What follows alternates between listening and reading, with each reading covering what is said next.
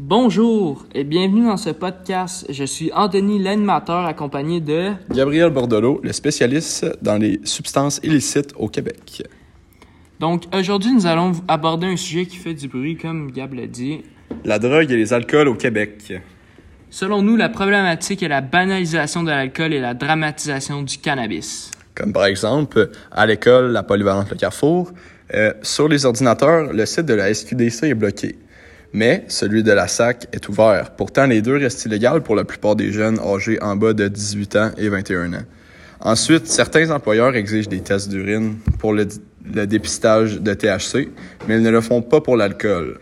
Plusieurs personnes sont concernées par ces mauvaises pubs. En premier lieu, le gouvernement et toute autre forme d'autorité qui parle du cannabis comme d'une arme pratiquement.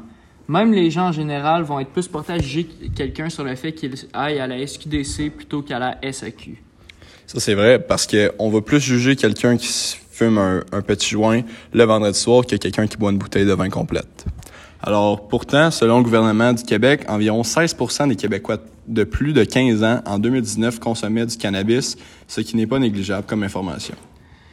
Et depuis la, la, légalisation, ça augmente tranquillement. Maintenant, étant donné que ça a toujours été illégal, excepté depuis peu, ça attire le mauvais œil. Mais boire, non. Effectivement, malgré le fait que boire a beaucoup plus d'effets néfastes à court terme. Dans les deux cas, ces substances sont à prendre avec modération. Ils sont tous les deux des dépresseurs. Donc, ils causent des effets néfastes à court ou long terme. L'alcool a beaucoup d'effets néfastes sur la santé, comme quoi, Gab? Vomissement, mal de tête, perte de motricité et, dans un cas extrême, coma éthylique, qui peut même engendrer la mort. L'alcool est définitivement trop banalisé.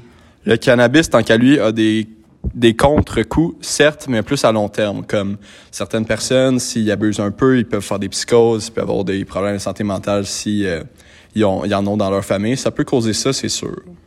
Ensuite, le tabou dans la société du cannabis est trop grand. Effectivement, le cannabis est totalement naturel et contrôlé par le gouvernement du Québec comme l'alcool. La majorité des accidents de la route aussi sont causés par l'alcool ou la drogue au volant. Le cannabis, par contre, est beaucoup plus bas dans les statistiques euh, du MAD. Par contre, nous ne vantons point le cannabis, mais les statistiques prouvent que l'alcool au volant cause plus d'accidents que le cannabis au volant. Pour conclure, nous ne voyons clairement pas ce qu'il y a de mal à un joint. C'est comme un verre de vin le samedi soir, chacun son goût.